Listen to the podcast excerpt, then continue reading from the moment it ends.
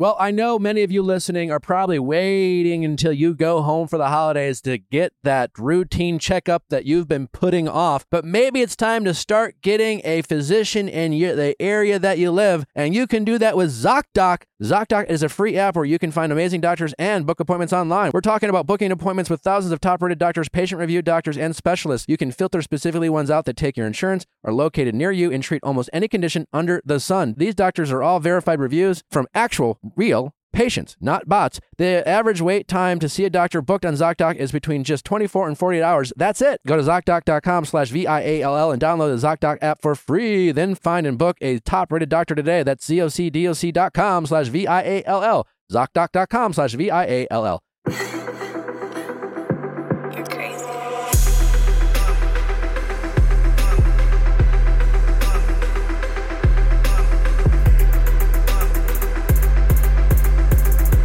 What's going on, everybody? Welcome back to a new and exciting episode of the Viall Files Ask Nick edition. I'm your host, Nick, joined by the household of Allie, Amanda, and Justin in the studio at the controls. Ladies are remote today. How's everyone doing? I gotta say, my heart is so full. I am remote because I got to go to my cousin's wedding in New York.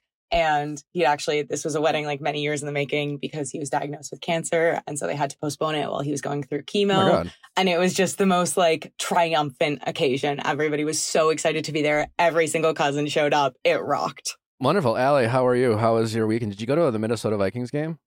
I did. Yeah. And did, it was you, a good game. did you like your outfit? I know you were We beat some- the Saints. You did. Yeah. I did. I did like my outfit. Thank God. And I got multiple compliments from people in the stadium. People asked where I got it. They said they'd never seen it before. Are you guys like season ticket holders? No. Well, fuck But-. My mom, my mom's company built the stadium. Oh.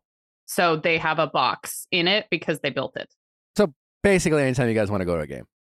I don't know how frequently we could go if we wanted to, but I was just thankful that someone's husband or wife couldn't make it because I just slid on in. Nice. nice. Any uh, big takeaways? I do have a reminder set on my phone for December, let's find it, December 11th that says, see if Joshua Dobbs posted his girlfriend on Instagram for her birthday. If not, DM him. You are the most organized woman I've ever met. she schedules her shot, her shooting of the shots. Yes. it's a timed gun. And he's done it two years in a row. And I need to know if he'll do it again because I'm not trying to like be a home wrecker. I just want to know. Uh, whoever Josh Dobbs' girlfriend is, just watch out. Allie, Allison Martin is coming for your man. Something about saying Allison has it's like I'm quaking and I don't know this woman. Uh, how was your weekend, Justin? It was good. I kind of just relaxed. I went to a wedding last weekend, so this is my recovery weekend. Mm, lovely. Was what, what? How did you recover? Literally just sat around, Love that. clean my room. Did you watch any Housewives? I watched some Beverly Hills. I watched the first two episodes, but it's a little boring compared to last season so far. He he has to warm up, Yeah, you know. so we'll see. Okay. I was gonna say, J- Justin, on the topic of I don't know the wedding you went to last weekend. What was the dance situation like? Like, did they choreograph their first dance? And in general, what is the household's thoughts on the choreographed first dance? At least for the wedding that I went to, it was a Filipino wedding, so it's like there's not really dances. Like there's a thing called a money dance, and basically like the bride and the groom are just standing there, and then we put money on them and we dance with them. But there's not really like a like there there is a first dance, but there's nothing choreographed. Okay. I I find them to be generally obnoxious, and and no one's having fun. Like I, there was one that I went to like a year and a half ago, and the bride choreographed it, and I didn't think that anybody was having fun. It, it was stressful. They were trying to remember all the steps. right. It was intense. Uh, I didn't have fun watching it. It didn't seem like they were having fun doing it. Thank you. I, yeah, I just feel like generally it just doesn't like. What's the point? Kind of to Allie's point, it's like this isn't like Dancing with the Stars. Like no one usually shows up with a routine that's some sort of like, oh my god, like wow, like bust out your phones. This is so good. Why can't we just do the whole like arms around each other and just rock back and forth? Like I don't is is the first dance an opportunity to like entertain and perform? like I don't know. I just I, I always find them to be a little like a awkward. trust fall. explain. Explain. Okay, so I and uh, granted, I'm coming off of an amazing first dance. It was choreographed and it was so earnest, and they'd clearly practiced enough. And you could see, like, at a few points, you could kind of tell that they were like in their mind keeping track of the choreography, but they were still very present. At one point, he lifted her up, and everyone was like, the crowd went wild. And so, in that sense, I feel like it was like it was a very there was just a level of vulnerability of like, we're to try to do this. We're to do our best. We are two adults who are not necessarily dancers. Like, I'm my male cousin Ben. I've like never seen him dance before. Like, I, it was shocking to see him like go for it. And it was such an endearing new side to him. I guess I would have had to have been there. I'm gonna I'm gonna ch- take your word for it that they pulled it off. But yeah, I just feel like what a weird time to like let us know that you can dance. I, I feel like it's supposed to be like you're in love you know, maybe give us a spin, like a dip, if you want to practice that. You know, but I don't need a whole Yeah. like routine. Am I am I going to be kicked out of your wedding if I bring Dancing with the Stars paddles for each of the dances? That's kind of a must. I mean, I I don't see a world when you're kicked out of our wedding, but oh, you really, Well- you're not for that. You'll definitely get a like a, a Nick Viall special when it comes to like my looks of death, which I'm sure you are all ver- very familiar with. Of like kind of like a what the fuck. You might get one of those. okay. I can live with that. I know you you do. For the sake of the show and only the show, I think it would be amazing if one of us got kicked out of your wedding. Imagine the It's like this isn't intro. personal. I'll see you at work on Monday, but you need to get the fuck out. Respectfully remove yourself before security removes you. It'll just be one of us like stumbling around the bars of Savannah, like, well, I came for a wedding. You're all still there.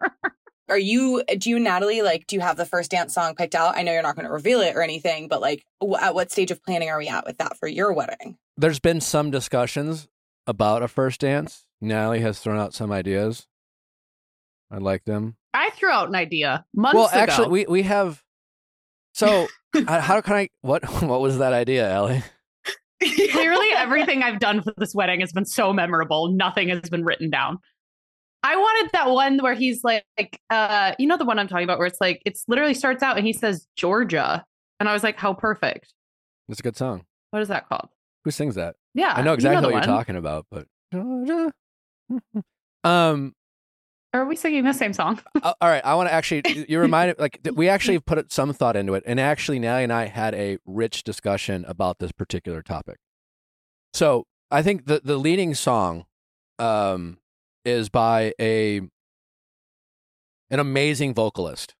I'll just say that. Like it's a type of song where hard to replicate. You know, if you've ever watched American Idol or any of these singing competitions, there's some songs, like for example, like Whitney Houston. It's not Whitney Houston or Mariah Carey. It's not Mariah Carey. But if you were to try to do one of those covers, like people listen with a little bit more like, oh, you're gonna okay, let's see if you can pull this off because Sold. yeah, right, right. Like even people with great voices have a hard time singing these two types of, of songs, right? So Natalie also has a we, we're having a, a, a lady perform at our wedding.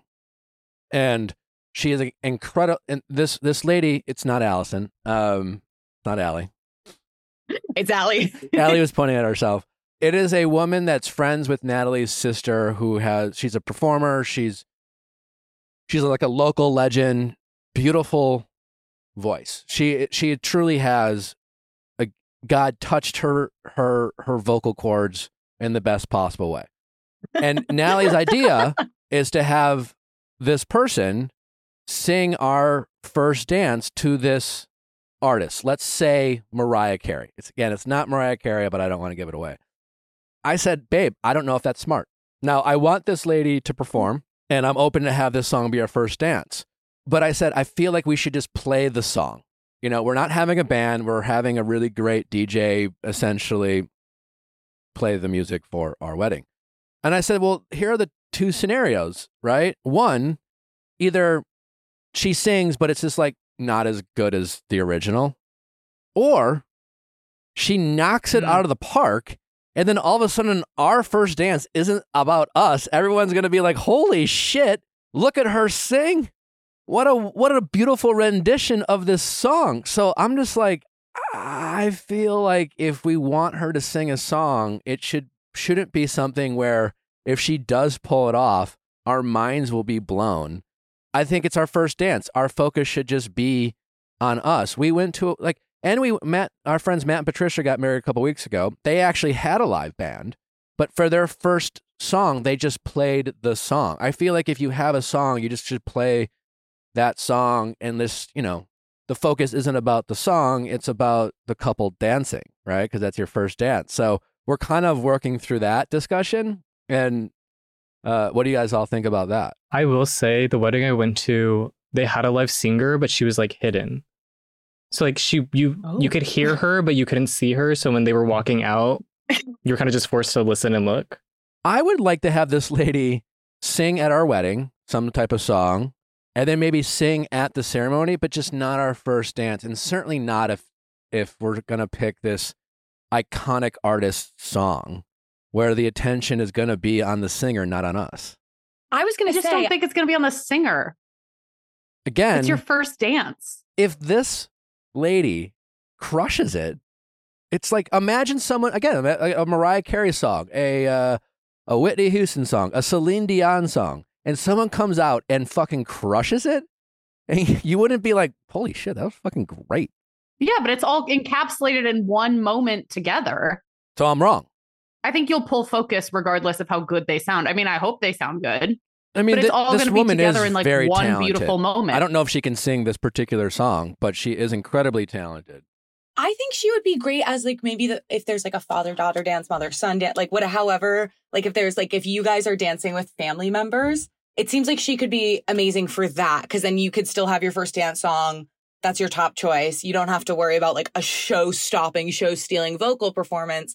And then you can still have like this very like sentimental, beautiful moment of live music hmm. later.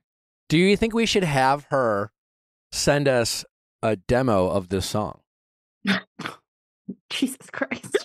no. Why? It's like this is the song we want. Can you sing it? But what would you do if you decided not to go with her? Like, would you not feel a little bit bad? Yeah, there is that. No, you're right. You're absolutely right. Unfortunately, You're like, you did not get the golden ticket to Hollywood. I'm so sorry. You are not the next American Idol.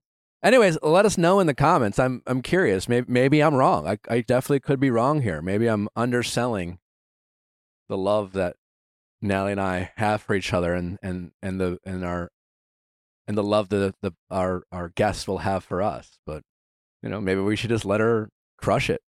But you know, like everything we're doing at our wedding, obviously, is going to be content, right? Like, so is it just safer just to press play and dance? Although if she does crush it, it'd be really something. Yeah, like if that video goes really viral of this performance and then everyone gets to see and they're like, who's that strapping young couple dancing? Maybe. Um, yeah, it's this wonderful older lady from a church choir who's full of soul and has a rich, beautiful voice. I love gospel music so much. And it's something that has not necessarily been a part of my life as somebody um, who has not worshipped in a space where there's been gospel. I mean, they don't have But gospel every music time I at the hear it, synagogue. always- there's beautiful music, but I don't think you could call it gospel music. I know. Gospel feels like it's like Well, now we know what Nick and Natalie are doing their, for their first dance. It's just going to be Amanda and I being like, Hallelujah! well, Amen! it's not gospel. We're not having gospel music, but the singer is from has a, a, a gospel uh, background. All right. Well, anyways, we won't be we we will not be doing a choreo a, a, a choreograph choreographed dance. Yeah. Do we have a writer enter? We do. Take it away. All right. A writer inner says, I'm wondering if it's normal to never fight with your partner. I've been in a relationship with my boyfriend for over two years and living together for one. We have never had a significant argument or hardly even a miscommunication or disagreement. We are generally both agreeable people and rarely have any drama in our separate lives as well, though we are kindly confrontational when necessary. When I hear about people fighting with their partners, I genuinely don't understand how people find themselves in a situation that could warrant a fight. And Nick's advice to fight fair with your partner has never resonated with me. Is this a flaw of my relationship or a signifier of a future apathy towards the relationship? Hmm, Great question. I guess it all depends on the individuals. My big question would be like, do either of you in the relationship ever feel like you're you're not understood or seen or heard? Often people who are agreeable or focus on, you know, their people pleasers, for example, they just keep their mouths quiet. They don't share their opinion because they're more focused on, you know, keeping harmony rather than, you know, working through their conflict. So I would have to ask this person a question. It's like, do you ever feel like you just bite your tongue for the sake of harmony rather than communicate any frustration you have with your partner? But maybe there's a world where this this particular couple, they really are communicative. They don't let things fester. They're not passive aggressive. They never get in a bad mood, you know, and take it out on their partner, you know, because sometimes couples who are comfortable with each other often do that. I don't know what it was yesterday. Like Natalie asked me like a question and I kind of like answered her in a really like inappropriate like I was just like clearly frustrated slightly. I was like, I don't want to do this. And she's like, Why are you talking to me that way? And I was like, I don't know. I'm so sorry, you know, because I was just like she caught me in a mood where I misunderstood the question and it required me to apologize. You know, just be it wasn't a big thing, but I guess that's how in relationships fights can happen because you're constantly with each other and you can't read each other's minds and life happens and that person who you're in a relationship with is always the person to for you to vent to to talk things through and if they're not in the same kind of headspace that you're at there can be miscommunications and misunderstandings which leads to conflicts and fights. So if this particular couple never fucking fights they're either one super understanding both empathetic you know and both very communicative at the risk of, you know, willing to have some uncomfortable conversations. Like, I guess I'd ask this person, like, have you even had an uncomfortable conversation with your partner? Because if not, I would just, I, I would just, what, what do you think, if anything, that you and your partner aren't talking about? You know, like, are you on the same page about life plans? Like, what you want? You know, what are your pet peeves and non-negotiables? You know, they, they live together now. So, okay, so what, what are the goals of the relationship? Like, I would expect this couple to to crush it like on the newlywed game, so to speak. The, you know, the whole like, what is what's your partner's, you know, bad habits? What are, what do they look? You you must know everything about your partner, and you can read their mind to avoid any type of miscommunication and things like that. And overly communicative, you know, because think of all the things that we've talked about about relationships that create stresses and conflicts, money, sex, chores, things like that. You mean they they've discussed all of these and they're totally on the same page with everything. Some couples are because again, they just over communicate and they don't worry about, you know, the you know, temporary awkwardness about a particular topic. So, you know, one it's one of those two. I don't know. Something about this message kind of gives me the vibe of like these are just two very mild mannered people and I feel like it's pretty rare, but I- have met a few people in my life where I just like, I really understand how, like, it's just really hard for stuff to get under their skin. And I think, especially if you find somebody who's the same in that regard and you're both on the same page, like, I can see how it would happen without it being some glaring issue or like, oh, you guys are both checked out and don't even care enough to fight, which just seems to be like what the writer inner is worried about when they say, is this a signature of future apathy towards a relationship? Like, I just feel like I know a few, like every now and then I'll meet an extraordinarily, like, I don't know, like, I, wanted to say gentle soul, but it's like I have friends who are very gentle and can still have their feelings hurt. It's just like someone whose feelings like just don't get hurt in a very external way that much. Yeah, maybe. I guess my only advice to this writer inner is don't cherish the fact that you guys never fight and and what I mean by that is like this isn't some sort of streak that you have. It's like, oh my God, 365 days without ever fighting. Let's keep it going. Because at some point, at some point, you two will not be on the same page. And at some point, that you know, it won't be so easy to just say your opinion and have the other person be like, yeah, no, totally agree. Just be prepared for that moment and be prepared for a moment where you're you aren't on the same page and you have to work through it and working through it requires some back and forth and having some disagreement and just be willing to still speak your mind at the risk of potentially frustrating or upsetting your partner. Don't get into a trap of being so agreeable that your needs are not being met. And don't trick yourself and lie to yourself that they are being met because you guys never fight. You know? So like just don't cherish this this streak that you have so much that you forget to communicate because sometimes fighting is a form of communication. Like it can often get toxic and, and unproductive, but they often say like a, a sign of a healthy marriage isn't isn't a lack of fighting. And oftentimes couples who don't fight uh, is just two couples who aren't communicating effectively. So it's really hard for us to like know which one this couple is without having talked to them. But you know, just be aware of the fact that any a lack of any fighting whatsoever might be a sign that both of you aren't totally speaking up and and communicating how you feel uh, because you want to avoid disagreements. So just be mindful of that and go from there.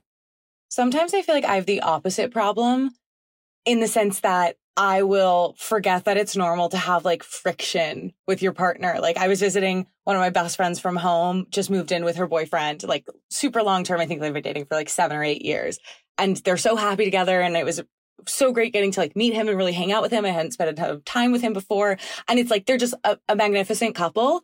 And they still had a moment in the kitchen where he was like, I'm going to put this in the trash. She was like, don't use that trash. Use that one. You know, like, like this brief kind of tense exchange.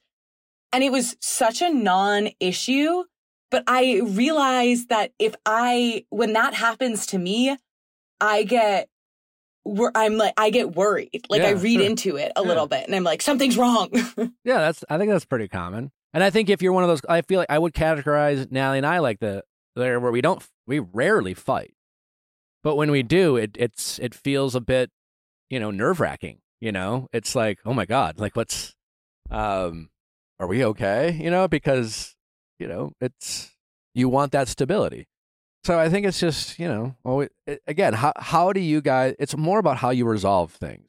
And resolving a fight is a great way to strengthen a relationship. Knowing that you can not be on the same page and find common ground is a, a it feels good. It gives you a sense of security about future problems. This particular couple, whoever they are, like again, I don't know where they're at in their relationship and what their future plans are, or what they want for their relationship. But at some point, adversity is going to present itself. And you just have to have the tools to be able to work through them. And I think that's the only thing to be mindful of. And maybe it's not her. Maybe, yeah. Like, I wonder if our or inner senses that their partner isn't fully speaking up when they want to. Because, you know what I'm mm-hmm. saying? Like, maybe, because maybe they're so confused because they feel like everything they're saying, that their needs are being met, they feel seen, they feel heard, but maybe their partner isn't. And maybe they sense that. I don't know.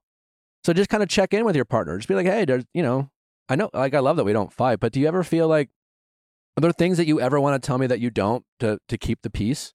Or do you feel like you back down versus disagreements for the sake of keeping the peace because ultimately you really don't care? Because at some point you you have to care, you know? At some point, maybe you like to your point, Amanda, maybe they're just generally chill people. But at some point, they're gonna reach a topic where they have a strong opinion about it. And what do they do at that point to work through that issue?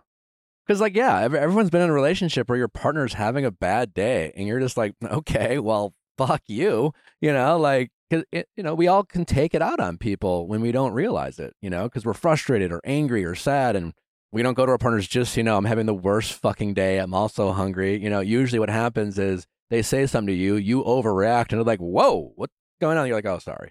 But that's not necessarily a fight, but it is a bit peculiar that you can't, after two years of a serious relationship, like name a time where you had some sort of conflict or disagreement that you had to work through. It, it it's definitely something to at least check in with your partner as to like wonder why. I mean, I have a lot of friends who are in relationships though who rarely, if ever, fight. But to say that they've never fought and they can't even name a time where they had some sort of disagreement or conflict is a bit, you know, peculiar. Anyway, it's uh, time to get to those calls. We got some great ones for you. Before we do, do not forget to sending your questions to asknick at theviallfiles.com. All things Ask Nick, texting office hours, mediations, and just uh, a, a kind of call to action, if you will.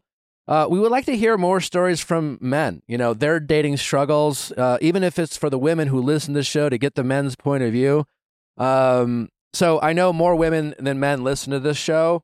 Uh, for the men who do listen to the show, please write us in. We want to hear just challenges you're having in dating in general or relationships in which you ways that you feel like society or just your your community, you know, don't understand your plight as a as a single male, uh, regardless of your uh, sexual orientation.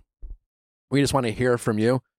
Uh, and if uh, you have uh, guy friends out there that you've heard complain or you know express their frustrations, if if they're not listening to the show, just encourage them to write in as well. We'd love to to hear because I do think uh, sometimes we're only getting one side of the story, so to speak, when it when we're talking about some of the challenges and dating struggles out there.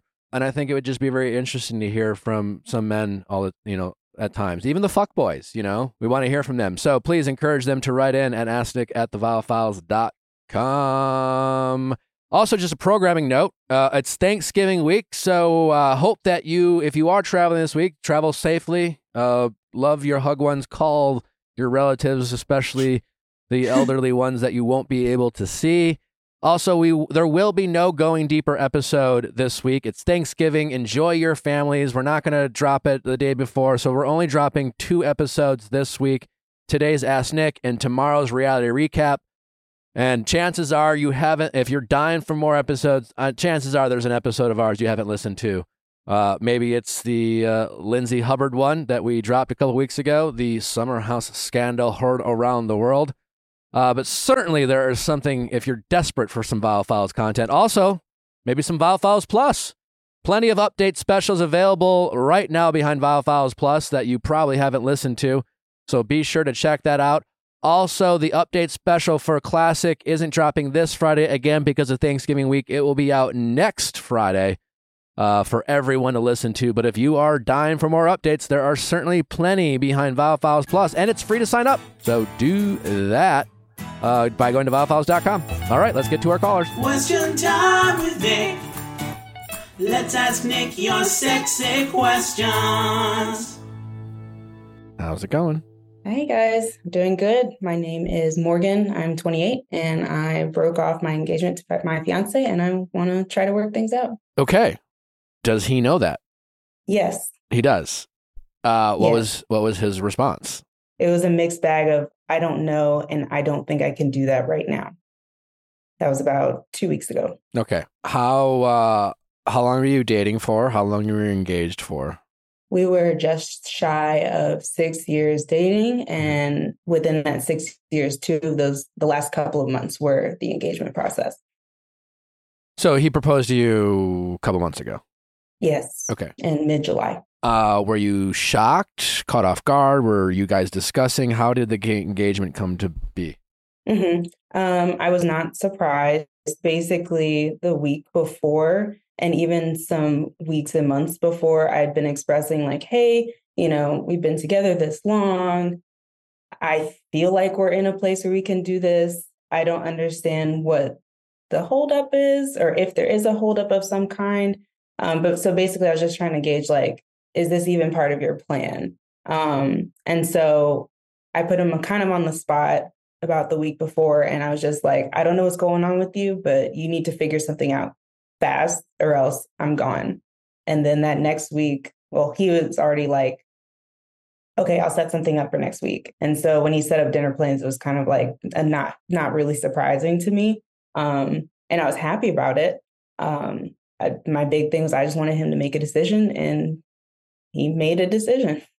So what happened after that? what happened after that is after he proposed, after I said yes, um, everybody was up in arms about like planning. And then he started talking about like, I really want to get married in like a year from now. And I just said, whoa, hold on. I wanted to know that this was where you were, not necessarily that we had to get married right away, but I also wanted to be able to have like time to work through things, get my money together, to be able to pay for everything. And I also wanted us to just make sure that, like, personally and together, that we were in a good place because we had just had a big blow up like the week before. Wait, wait. When did you have a when? When did you have a big blow up? The week before Uh, what? The week before you got that engaged. week before the proposal. Yes. What was that blow up about? where I was basically like, that was where I was saying, you need to do something soon because I don't know what's going on. And if you care about me the way you say you do, this would be something that you would do. And I would like for you to just make a decision on that and show that to me at this point. Okay. And then he wanted to get married in a year. You were like, hold up. That's not exactly what I had in mind. And then what happened? So while I wanted it to happen in a year, I also realized like in a year, like honestly, how much time I had. And I'll say this because um, my job just does not keep up with the economy. So it makes it very hard for me to save. And so it requires me to have more jobs to be able to save money. And those jobs were going to start picking up around the majority of the time that I would have to plan. And so I felt like I just wouldn't be as present or as available to do any of those things because I'm making money to pay for my portion Portion of what?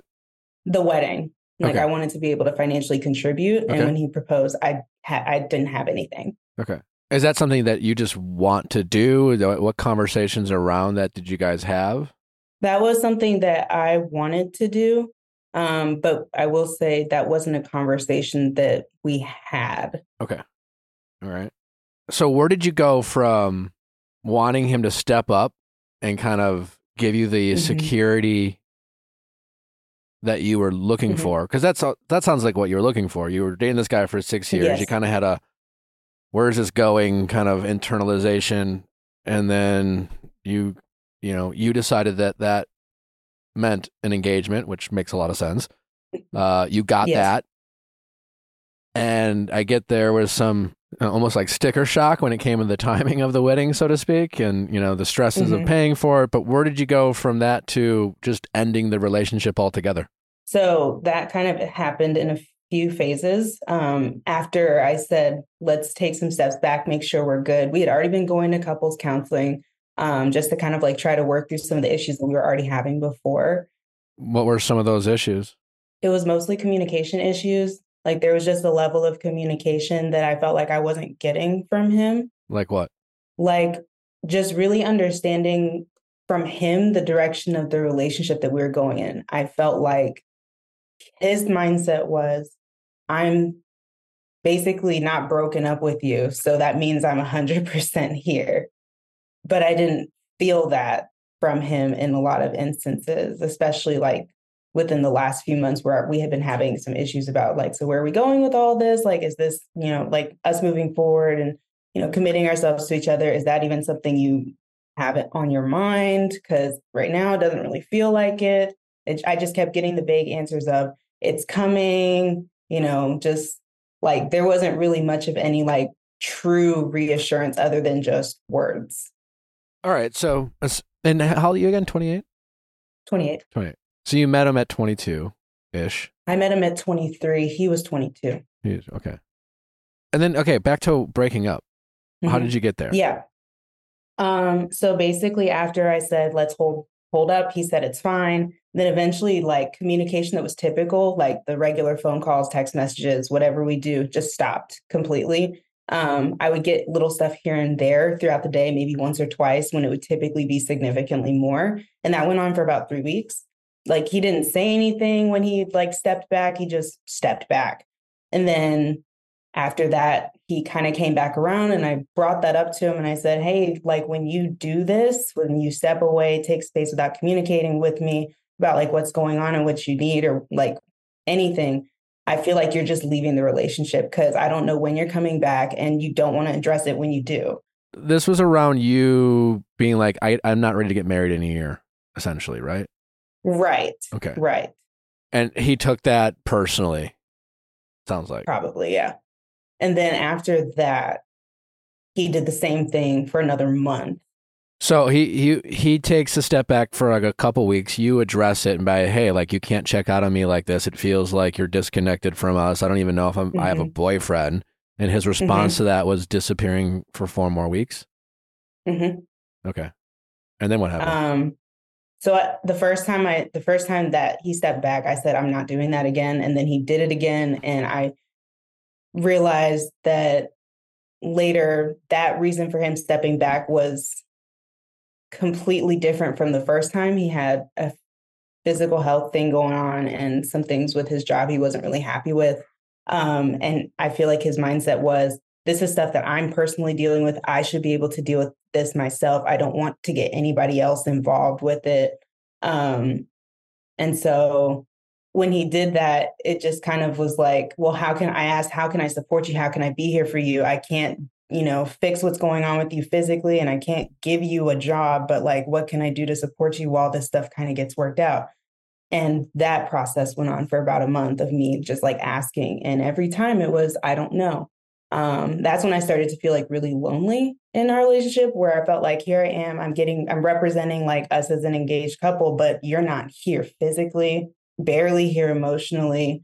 After a while, I just asked, like, do you feel like you even have time for a relationship? Because I feel like I'm just in it myself. And then he took a second, thought about it, and said, I don't think I have time for a relationship right now. And then I said, then I can't be here in this capacity if that's how you feel. That's and that's valid. where it ended. Okay. And so why are you I mean I mean other than obviously the history and I'm sure there's love there and there's a fear of moving on and why do you want him back? It was the history and it was like the amount of time that at least I had invested in our relationship. You don't think he's invested anything? I think he invested something. I I wouldn't say it was on a similar level. Um okay. The whole time, the whole six years? No, not the whole six years. Every once in a while I saw it, but like a good chunk of the time, not as much. Okay. Um, but I guess the reason why I really wanted to like work it out was just that, you know, I felt like the problems that we were initially having and then also the stuff that he was going through, at least to me, it felt like it was reasonably workable you know, of course, I can't do all of everything for him, but it's something that, like, if you need me to support you, just tell me how, and I can, you know, do my best to do that. You just need to give me the opportunity and the chance to try to do that. But he didn't really have any answers for me at the time. Do you feel like you've created an environment that would make him want to open up? Yes and no. Um, I say no because I feel like for the last few months, every, I don't want to say every conversation, but I would say every lengthy conversation that we had was always about something serious, whether it was like, um, living arrangements, like what, like what are we going to do as far as living together because we don't live together, what we expect of each other out of a relationship, and then like moving forward, what does that look like? I tried to have these conversations earlier on, um, but he wasn't really receptive to hearing them at the time. And when I say earlier on, I mean maybe around the three year mark. So not completely unreasonable to me, at least. But he didn't really want to have them. And whenever I would follow up, it just never seemed like a convenient time. And then naturally, other hard conversations come up just over time. I mean, like, give me an example. I'm so like, like fascinated by your relationship. You know, it sounds kind of loveless, emotional. Um, just how you're describing it. I, I don't know. I think it's alarming to hear you say uh, that over the course of six years, you feel like um, you've put in way more than he's put in. Mm-hmm. Whether that's true or that's just your POV, it's just alarming that you feel that way. And I think mm-hmm. it's something for you to take notice of. Because you kind of say it as a throwaway, you know? It's just like, hey, I ask you a question. You're like, well, I do. And you just kind of threw it in there. So I think it's a profound thing to say. Right. I was in a six year relationship. And for the majority of that relationship, I felt like I put in way more effort than my partner, you know? Yeah. Um, and if that's how you truly feel, that's a valid feeling, you know? He might feel mm-hmm. differently, you know, I don't, I don't know. But also, like right. you mentioned, three year mark. You you you asked tough conver. You describe tough conversations as like what I think is just normal relationship conversations. Mm-hmm. Like, and you were you made it seem like it, it took three years for you to have a basic conversation about just general expectations about what the other person wants out of this relationship, why they're choosing and to I be with the other person. Like that, Yeah. that should honestly happen on like a third date, not the third year.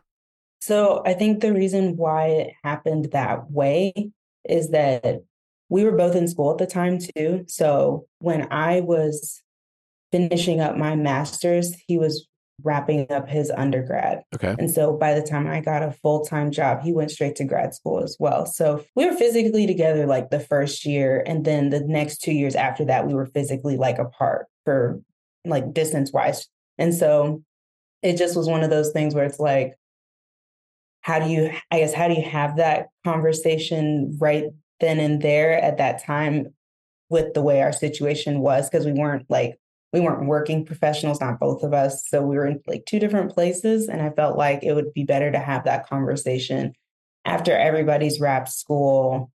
We started working and started to just like figure things out that way.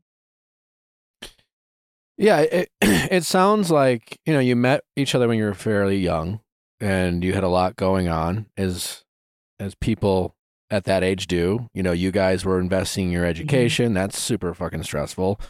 So I think it's just you know when you have a lot going on, it's you know you're you're spread thin. You know, it's harder to make other people and other things a priority. But regardless of the of where you're at in life, um, if you want to be in a relationship and you want it to be successful, it requires two people to make that relationship a priority. Now, it doesn't need to always be the number one priority. You know, it's not like, you know, on, you know, on a day to day basis, overall it should be, right. Right. You know, but like sometimes you might have Mhm. some responsibilities, he might have some responsibilities, and there needs to be conversations constantly, whether you're living in the same city and certainly when you're living in a different city long distance take you know the challenge of long distance when you break it all down is how do we stay connected? It's going to be harder for us to stay connected because we're physically not in the same place. So other couples who are physically in the same place are it's just naturally easy to be more connected because we're with each other. Now that being said there's a lot of couples in long distance relationships who are far more connected than people who live together you know? Right. and that's just because they've make it a priority. They make that effort. They've sat down and said all right well i i really i want to feel connected to you. I i want to be close to you. I want to know what's going on and i want to be an outlet for you to vent and vice versa. And i just i want you to think of me as someone who cares about you and that you have someone in your corner and vice versa. And and I want to talk to you and what is that what do you need from me and wha- what do I need from you? And like you know when you're in a relationship that I guess is a healthy one it, it's that part should be so easy. Um and it just seems like you guys kind of you know maybe it's just a product of of meeting at a young age while a lot is going on. You know maybe you guys took each other for granted a little bit Well, when we were in, when he was in school and I was back at home, um, we did make plans in terms of like building out a schedule of like how or when we're going to see each other and things like that. So we definitely tried to like do our best to, of course, physically be in the same place. I would say at least once a month, but usually it was twice a month, so every other week. Um, but yeah, I think we didn't take the time to sit down and really like talk about those things and that might also just be a byproduct of at least for me like this is my first relationship and of course it's the longest one by default um so it's like you're i'm learning a lot Yeah. around this time too Yeah, yeah. I mean, uh, it's you guys were you've been. It seems like up until this point, you've been very reactive with each other rather than proactive. You know, you guys are responding to how the relationship is making you feel, and then it's like you're f- you're always coming from a place of deficiency in a way. It's like Mhm. I I don't feel like I'm getting enough, so let's have a conversation about it. And then immediately when that happens, the person who's being talked to is probably feeling attacked or getting defensive because it sounds like, well, what are you going to do differently to make me feel better? type of thing. that's exactly what happens Yeah. you know, and so then you Yeah. you go to him, you're like, "Hey, by the way, I need some it's been 6 years. I need some like assurances." In theory, that sounds totally valid and normal, right? And he he's Right. like, so what does he do? He steps up, goes, buys a ring, makes a plan. Doesn't sound like it was the most elaborate plan, but he did. And then you got the ball rolling in his mind. He's like, fuck it. All right, now I'm going to get married. And then you're like, just wait, you know? And that, uh, quite honestly, probably felt very defeating to him. But that's just because you guys, you clearly just aren't communicating at all with each other. And it, it goes both ways. And I, I feel like empathizing with each other would go a long way. I'm not, do you, I, I get the sense there's not a lot of that going on. You know, it's a lot of you Um, guys communicating what you guys aren't getting out of this relationship. Yeah, I would say for the empathizing, I could have probably done better about that. I guess I'm also thinking like just historically, I don't feel like the same has been done for me. And it's not that I'm doing that I'm not trying to do it out of like any kind of retaliation towards them or anything like that. But it's just kind of like I'm telling you what I need and it seems like you're blatantly disregarding it. Uh, what it, can you give me an example of that? Because the only example you gave us so far is that you told him you need to get engaged and he proposed. The best example I can think of is when I would tell him, "Hey, you know, I know you don't necessarily care very much for PDA. He's always been like that. He always just say, I don't want to be the center of attention. But I said, I would appreciate it if, like, even when we are in public, that that like you held my hand or like, you know, we're a little bit closer to me and felt comfortable doing that because I just remember, especially earlier on, and it got better later, um, that like I would reach to grab his hand because I didn't understand how uncomfortable it made him. And he like would pull his hand away or if I would reach his hand and he wouldn't pull away, like if my fingers were opened up like this, like this was this would be how his hand would be. And it would just be like, Travis Kelce Really- would never. yeah, it would I mean, be like yeah, really that's- that's unsettling 'cause It would problematic. just feel like a rejection. There's there's not being Yeah. into PDA and there's not holding your girlfriend's hand. Yeah, you're not asking him to like stick his Mhm. tongue down your throat at Thanksgiving. That's literally the exact same example that I gave him. Oh, I knew without I loved you. Part. It's like you you you. It's like he's making you sound like you want he, you want him to grope you in public. exactly. I'm like, I really don't want that. I just want to like, I just want to feel close to you. just want to feel your presence. You guys should be holding hands every day. Yeah. Do you feel like you guys are competing at all in a way, like through like with school and careers? When you say competing, actually, what do you, what exactly do you mean? Well, I guess um, you know you're both in school. You both went to grad school. School is competitive, certainly for some people. Mhm. Uh, I'm assuming you're going to school to use your degree in something. So like you're career driven, both of you. It sounds like it, Mhm. right? So there's Yeah. natural competition. So, how do you guys feel like you're each other's cheerleaders, or is it more? Mhm. you know, a little bit of competition.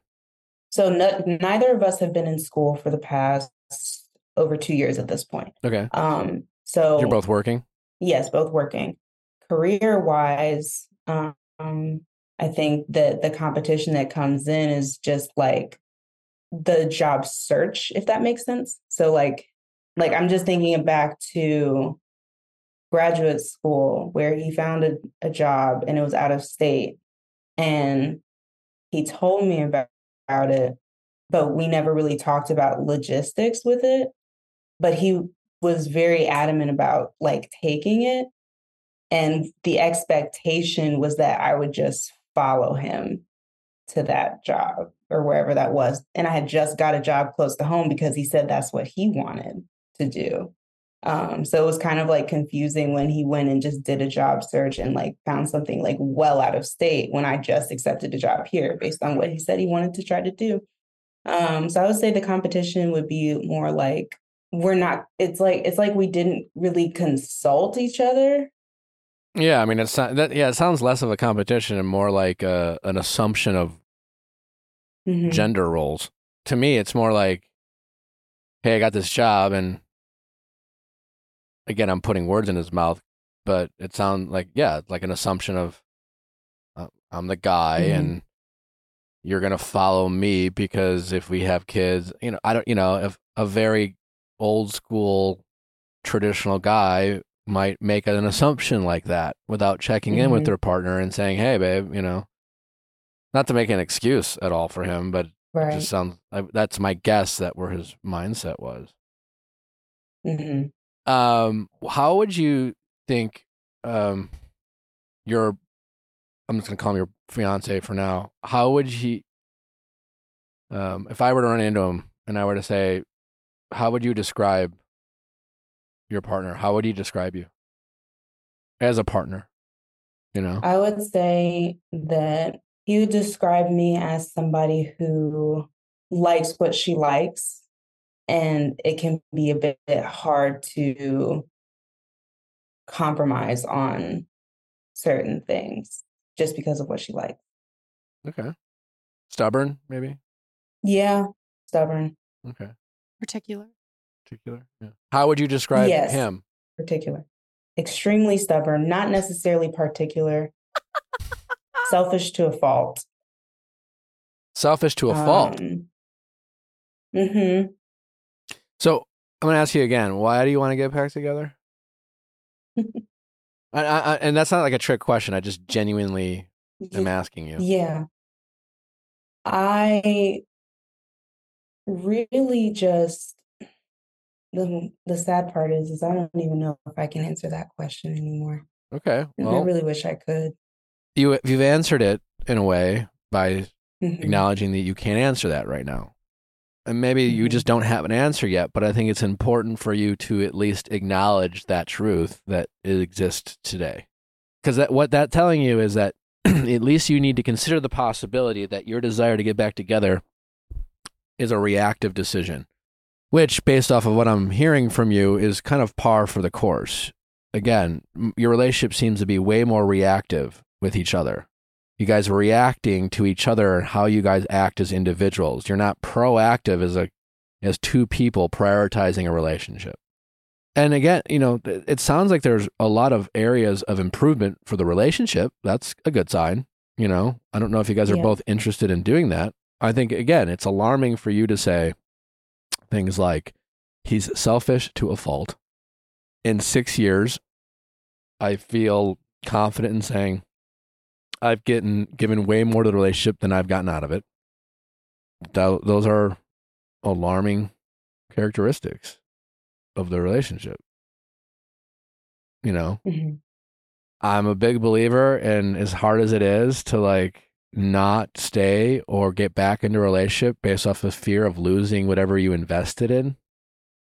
How this relationship was, you know, four or five years ago, like really has nothing to do with how you guys are as a couple now, and certainly how you're going Mhm. to be in the future.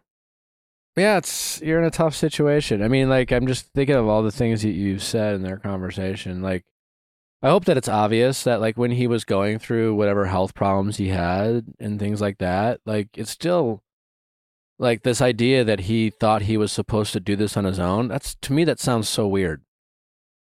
Like your girlfriend of 6 Mhm. years uh who you were now engaged to like whatever. She didn't want to get married in a year. Okay fine. Um and then he had some personal issues go on like wh- why he felt like he needed to handle it on his own is weird to me. Like you should be a person he should be able to go to and say this has happened to me. I'm scared. Mhm. there's a lot of, that we can talk about and kind of the nitty gritty of the relationship, but I think more than anything, we kind of have to look at this relationship from a big picture standpoint. And big picture is mm-hmm. you've been dating this guy for six years. You get engaged via stress. you know, the catalyst for a proposal wasn't based off of like, we're just so in love and we're ready and we're excited about our future together. It was you were feeling a little disconnected. You expressed some expectations he met those expectations. I hope that he was excited when he did it. And I'm sure he was, you know, like it didn't sound like you forced him to do it. And then he sounded like he got excited. And then because of this communication, it, your, it sounded like your body told you the truth. And the truth is like something felt wrong. You know, why get married if you're not ready to get married in a year? Mhm. you know and if you're not ready to get married in a year why is it so important you to get engaged well i mean i get why you wanted some security you felt you know but instead of getting engaged maybe you just needed to get more connected Yeah. You know, And I guess I thought that would help with that or that that would be that. I hear you. um, Yeah, no, I've done that. Yeah. But- you know, I moved in with someone hoping that would happen. But like getting engaged, moving in, taking big steps together in a relationship doesn't make you more connected. In fact, Mhm. if you make those big steps, not being connected, it just puts more stress on the relationship. Mm. Now, you guys weren't connected when you got engaged, and therefore there was a disconnect in expectations of when you got married. You expressed those that disconnect. He felt per it, it was personal to him. It felt like you just fucking made me get engaged. Like I had I I just proposed, and now like you don't want to marry me. I'm so confused and frustrated. You know, but that's just a product of you guys not being connected. And again, back to like how, you know, when I ask you to describe how this relationship made you feel, it's not super positive words, you know. Like I'm sure he's a great guy and you love him, but at the end of the day, you don't feel like he's doing his part. So I think maybe taking a step back and when you think about, do I want to be with this guy? Do I want a future with this guy? Think about what your first thought is. And if that thought of it's like because we've been together for so long, that's not a, a valid answer to me. But if you do work it out with him, I would just try. You can't score keep. If you want to work it out with him, you need to try to empathize with him. You need to lead with love and communicate first how you feel about him. Why do you want to be in this relationship?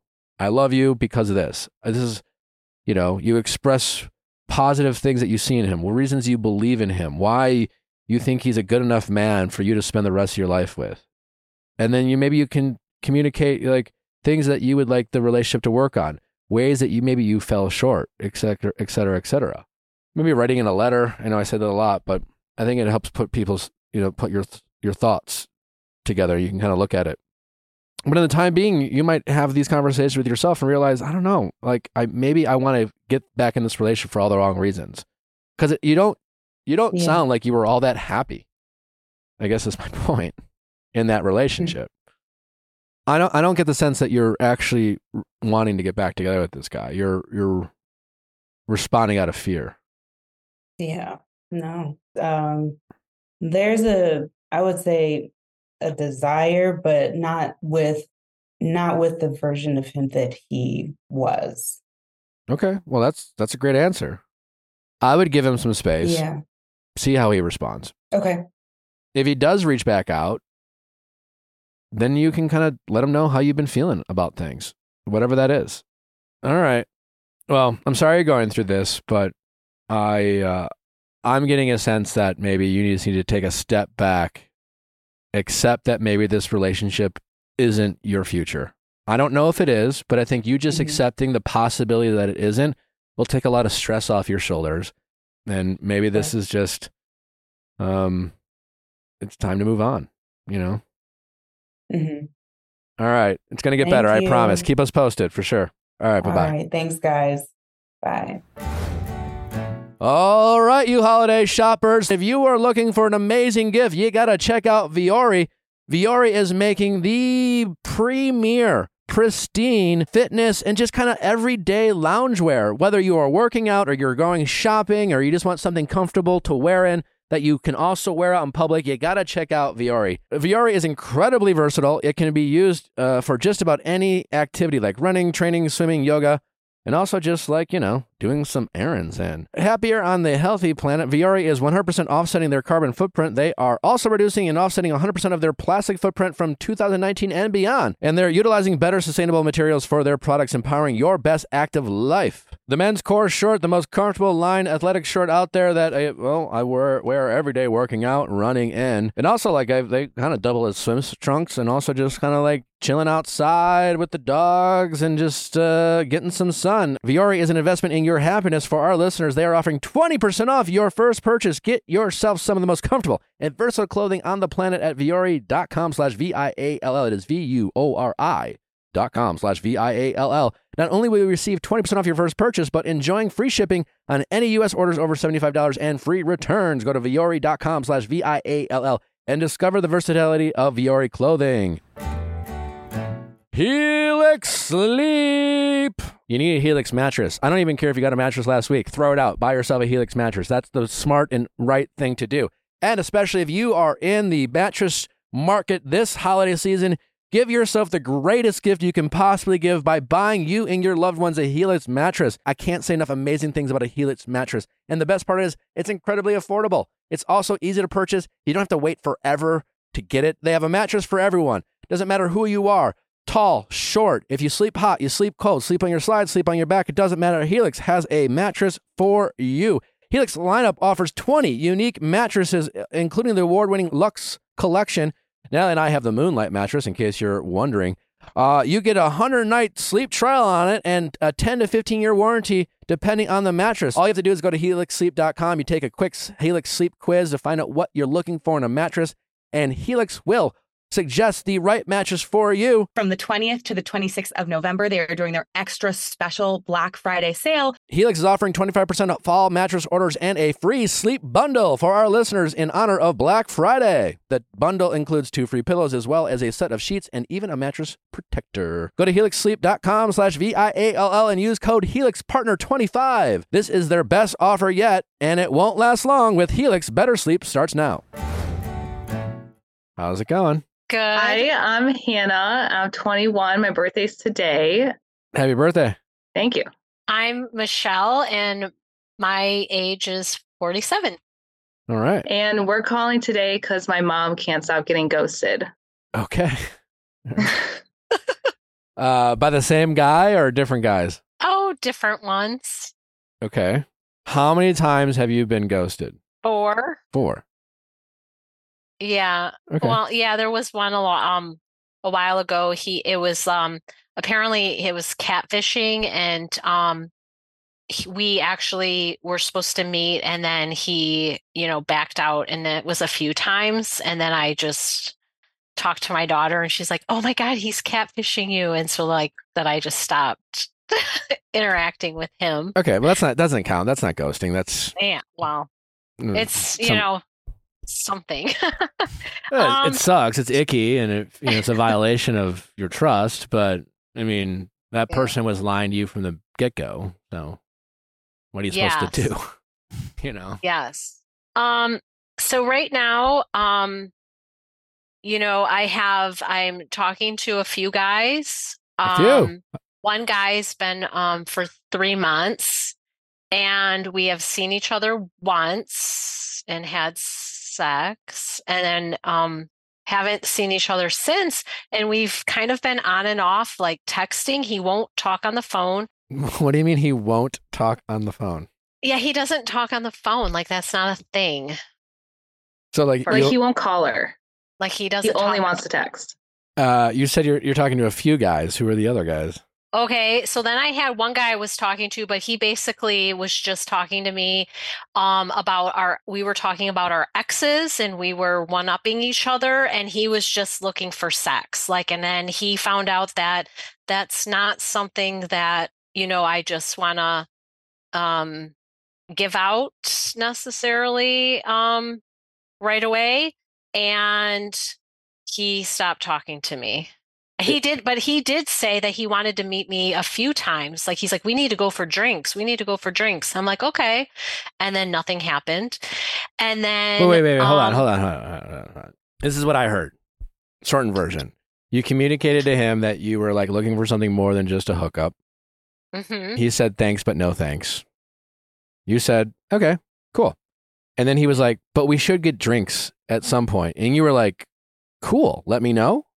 It was throughout the it was throughout the few weeks that we were talking that he had mentioned that he wanted to meet up and I said okay and we just didn't set a date and then we just kept talking and he would talk to me on the phone. We talked for a few hours. Um he just was um we just talked a lot about our exes. It was kind of weird and it was like we were one-upping each other on who got screwed the worst basically and then he would talk then he started talking about sex and then i said that i that's not something that um i was looking for right away and um he didn't like that i guess so yeah How do you know that? What did he say? well he just stopped well Because he we- ghosted her. Oh, It okay. Yeah, went from like, he let's get just drinks, let's get talking to me. drinks to no, no. No more drinks invitations. no Okay. this guy also told me that men, the reason men want to have sex early on in the relationship is to make sure that we are compatible and that the sex is good. And then I would have to do something else, another effort to keep him interested. Like I would have to put out something else to make him interested in stay, not just sex, but something else. And I said, Well, what do men have to give women? And he said, Compatibility. He gives you entertainment and security. And what did you think about that answer? I thought that sounded like BS. And I was like, Really? I was like, Okay. it's just No, it's really of, so stupid. it's kind of like, Well, I all right. Okay. I'm not hearing you getting ghosted. I'm hearing you finding out that you're not compatible with this guy and he you're not interested in what he wants and you know, he could have done the a nicer, you know, he could have been more mature and and communicated to you and say, "Hey, listen, you know, it's nice getting to know you, but I don't know if we're looking for the same thing. Good luck with Right. life." Yeah, he could have done Well, that. But we're we're also talking about a guy who literally just said to you, you know, made up some story, spoke for all men, and uh, gave you some sort of like, you know, sexual chores or something to do for him or something. I, I don't know. You know what I'm saying? So like, yeah, right. are we really I'm sad about this? guy? Are we really sad about this guy? Not Uh, no, no. Okay. No, no, it's like Well- a learning. I mean, I'm just learn. I mean, this is the first time I've ever dated. I I was married young at 19, and so I've never dated, and this is just, you know, just learning experiences. The How long you been single? the guy for? that I've the guy that I've been talking to for three months, um, he does say that he wants to meet up, but he doesn't make plans. I mean, like he can't go out during the week because of his work. I mean, he works a nine to or you know seven to six job. Like I don't know his hours, but like he works you know ten hour days or eight hour days or whatever, and um, he just doesn't like to do things after work because you know he has work the next day and There hasn't been a So- single time in three months that he was able to Like, go on a walk. Yeah. Well, we've been on it. Like he did. Like he stopped texting me um at one point because I said that I, you know, I had sex with him kind of early. You know, like after a week, and um, and I was like, you know, we really should get to know each other better. And then he just was all worked up about having sex with me. Um, and he got really um over obsessed with it and then like he stood me up a few times and um now he just says the words you know like we need to you know do something or we need to get together but that doesn't happen and then Mom, can I just like summarize what you're saying so we can like Yeah, get ha- to like the advice part? Yeah, Hannah, Hannah, jump yeah. in. What, what, what do you think your mom's problem is? So I think that she um like starts talking to these guys and then they basically say that they want to meet up, but then they never actually make plans to meet up and they just keep saying like, you know, I would love to meet you or like let's hang out, but then she gives them like some times that she can meet, but then it just never works out. And so the reason why I wanted her to come onto the podcast was to like see if you had any advice as, as to why guys are just like saying they want to meet and then stop talking or saying they want to meet constantly and then never actually making any effort to make plans. That's basically what she's trying to say. Like, Okay. this has been going on. Thanks for summarizing. yeah. got Um, it. I don't know if I have like a an answer. You're, you're, you know, I can't speak for all men. Unlike what's his face. Yeah. Um, and I don't know what your daughter's told you about the dating world out there, but it's a struggle for people. Um, and I think it's just kind of good to recognize that, you know, if for no other reason than is to not get so down on yourself. As if like, you know, and how long you've been single for? Is this recently? a year and a half Okay, so you're recently single. You know, that's not long after being in uh, yeah Very long- married for 26 years Yeah, it could be it, dating can be scary and intimidating. You know, when it doesn't go well, you can ask yourself, what am I doing wrong? You know, really kind of beat yourself up over things not going the way you hoped. So just know that it's a fucking mess out there and it's hard and it's a challenge. Yeah. And if if nothing else, just give yourself a little bit of grace. Um, to know that like when it comes to dating, just statistically, you know, you're gonna have as I said this already today someone else, you're gonna everyone has more swings than misses. And unless you like every person you go on a date with, then you have a whole other set of problems if you are falling in love with every every person you meet. But um, you should dislike more people than you like when you date because you're not meant for everyone, you know. And dating is about getting to know people, getting to know strangers nowadays because you're meeting people. It sounds like on these apps, right? You have no rapport. Yeah, there was. They're all they're all t- Mhm. com- total strangers to you. So my biggest advice to you, honestly, is just know that, you know, to not to give yourself grace when it comes to dating, you know, and to not obsess over failed dates. You know, well, what happened? What did I do wrong? What should I have said differently? You know, yada yada yada. Is that no if it if something, you know, as a 47-year-old woman, you know, you're certainly old enough to know what feels right and what feels wrong, you know? I guess the problem is is even getting the date. Like I can't even get the date. I You hear you. Um, um, when you go, uh, so uh, what apps are you on? Um, I only did one and I'm not on it anymore. It's kind of frustrating. Um, I did something called Zoosk. What's that? don't- I've never heard of that. I don't know. It was a dating It's app. a it's a web based dating app, and she hops back and forth. So she'll go off it for a little bit, and then go back on. I've only go- done that twice. I don't like it. You don't like it? Okay. and then I meet guys at bars or whatever, and you know that's just another whole mess. But, um, you know, uh, it's just even getting the date. So to have grace on, you know, failed dates, I can't even get the date. So Well, you should have. You got to have grace on all things dating.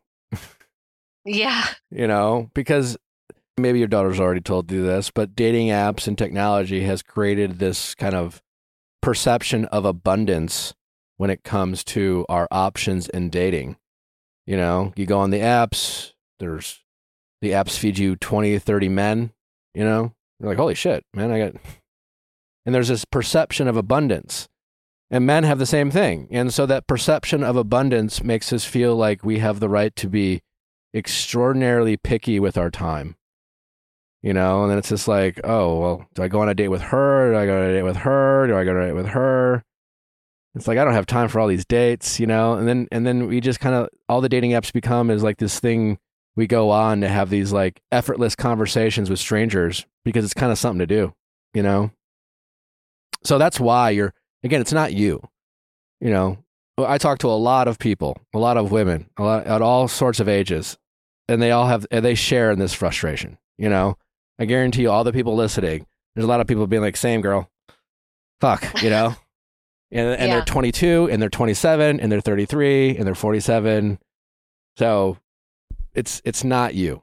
Um, I think it's just the culture that we're in, where everyone feels like they have this perception of abundance, and so they become more unreliable, more non-committal, and you know, may, you, and you don't know if you're talking to a guy who's been on the apps for a year, have been single for a while. Maybe you're his fifth conversation that day. Maybe you're his first. You're his second. You know what I'm saying? Like, you don't really know. It, it, that's where the struggle can come in. right. Um, I was also wondering if like so she uh, has like a lot of phone calls with these people, and like sometimes they're like two, three hours long, like a lot of phone calls. Stop and then, doing and that. then they start talking about like, yeah, Stop doing that.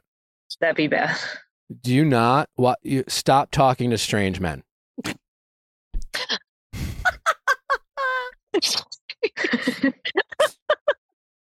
You know.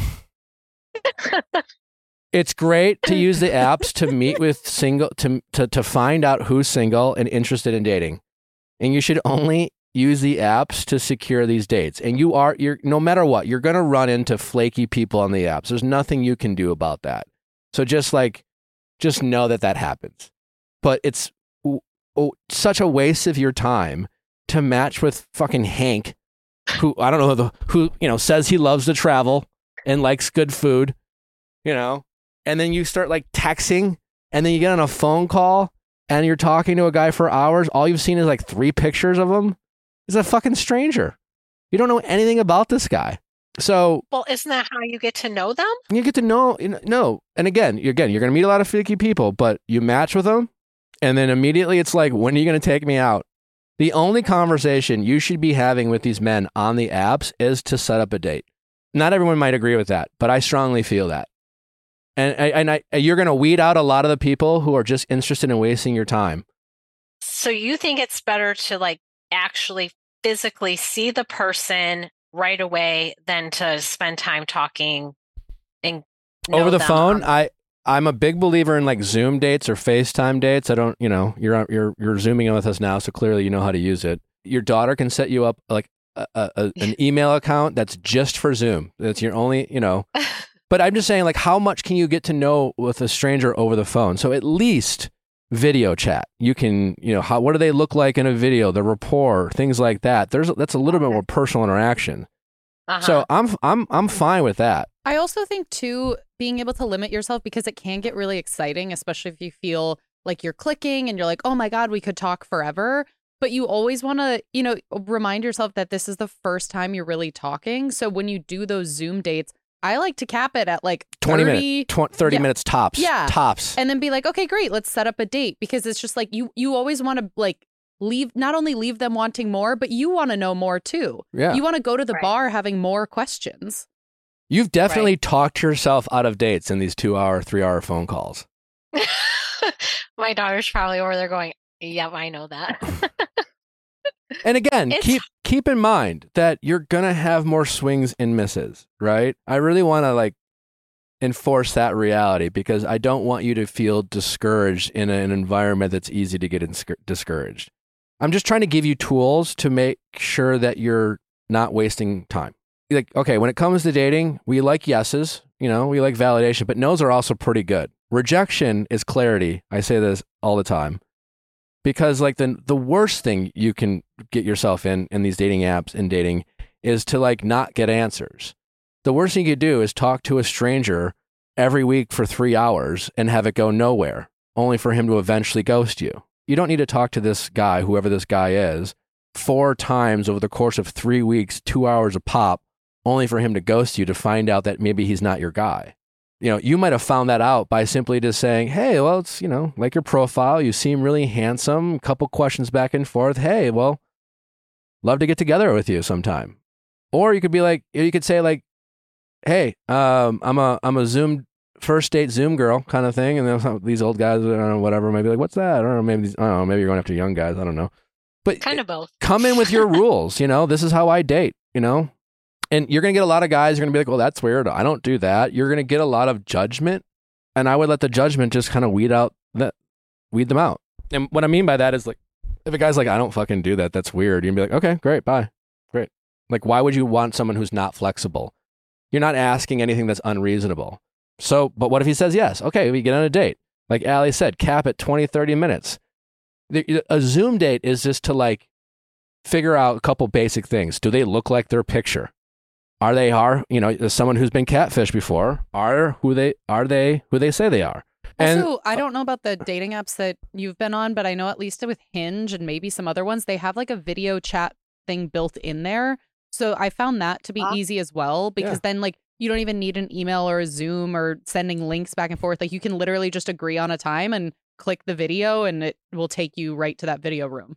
Oh, well, that's nice. Yeah. Um, this one did not have that. Oh. When um can I ask so like when you do start talking to somebody or you know like you're a match, when is the like the right amount of time to actually meet in person? Is there like so many days? Like it was it within 2 weeks? no, Is it I, no, there's no. You're 47 years old. There's no rules. Who cares?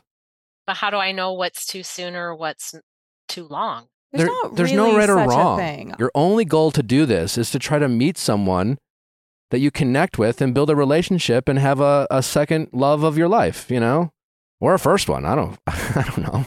Um, but that's your goal. Your goal is to meet someone, and it might take a couple years. I don't know. At at this point in your life, right? You know what you like. You know what you don't like. so are the people you're dating. So you're going to get a, a lot more people that are, you know, more set in their ways for better and for worse. But you just want to find out which people you're actually compatible with and which people like you're just you have nothing in common with. And your goal, I'm assuming when it comes to dating, I mean, and maybe I don't want to assume like but it sounds like your goal to date is to meet someone and have a relationship with, right? Yes. Well, there's a lot of people out there dating that don't have the same goal. Some of their goals are like some of the men you might match with might be guys who, you know, have three or four kids. They also got married young. And They're just like, I never want to get married again. And I had sex with the same person for 25 years and now I just want to fuck, you know? right. So your job is to try to weed those people out. So the more you know what you want and what you're looking for, the better. You know? So I don't give a shit what what what their what their expectations are or what if they think 2 days is too fast for you to reach out or it's 2 weeks. What do you want? That's the only right answer. Yeah, eventually you're going to meet someone and compromise is important in relationships, but when it comes to dating, it's just really important to own what you're looking for and what feels good for you and don't take rejection so personally because what rejection is for you is just clarity that these people aren't your guy and they're just you know and you're saving yourself the weeks in the uh, the hours of conversations to find out a month from now the same thing you could have found out two seconds after matching with them on an app Right. Is this helpful Just um sometimes it's hard. It's it's easy to hear it than to do it, right? Totally. Um 100% the rejection part, you know. yeah it sucks to get rejected i hear you on that no one likes it but i it would i would understand you like i worrying about rejection if like if if your goal for dating was to like have as much sex with as many men as possible and that was your only goal is to try to match with as many men and meet up just to get laid. And you were getting ghosted and rejected? Then yeah i guess you could feel bad about yourself. But you are it's like you are frustrating you're frustrated that you're you're matching with a handful of men who have that goal you know some version of that goal which is to like have meaningless connections and meaningless sex. They're finding out that that's not what you want they're saying Right. no to what you don't want which is good news for you and you're taking that as rejection So know? I do have a question. Um, she's talking to this one guy right now, and they've had this like four hour conversation, phone calls a few times, and but he keeps saying like, "I want to meet up," and then she gives him her availability, and he literally just is like, not responding or like not saying anything. So like, is there a way to like get him to like make a date and be like, yeah you stop maybe like give him an ultimatum or stop, something? Like, you s- stop giving him access to you. You know, it's real simple. He reaches out again and be like, "Hey," and you can do it playfully, but like, like if you want, yeah, just be like, if you want to talk to me, take me on a date. That's it. Yeah. Yeah, I like that. That's so nice. Oh, Mom, should we text him? Let's do it.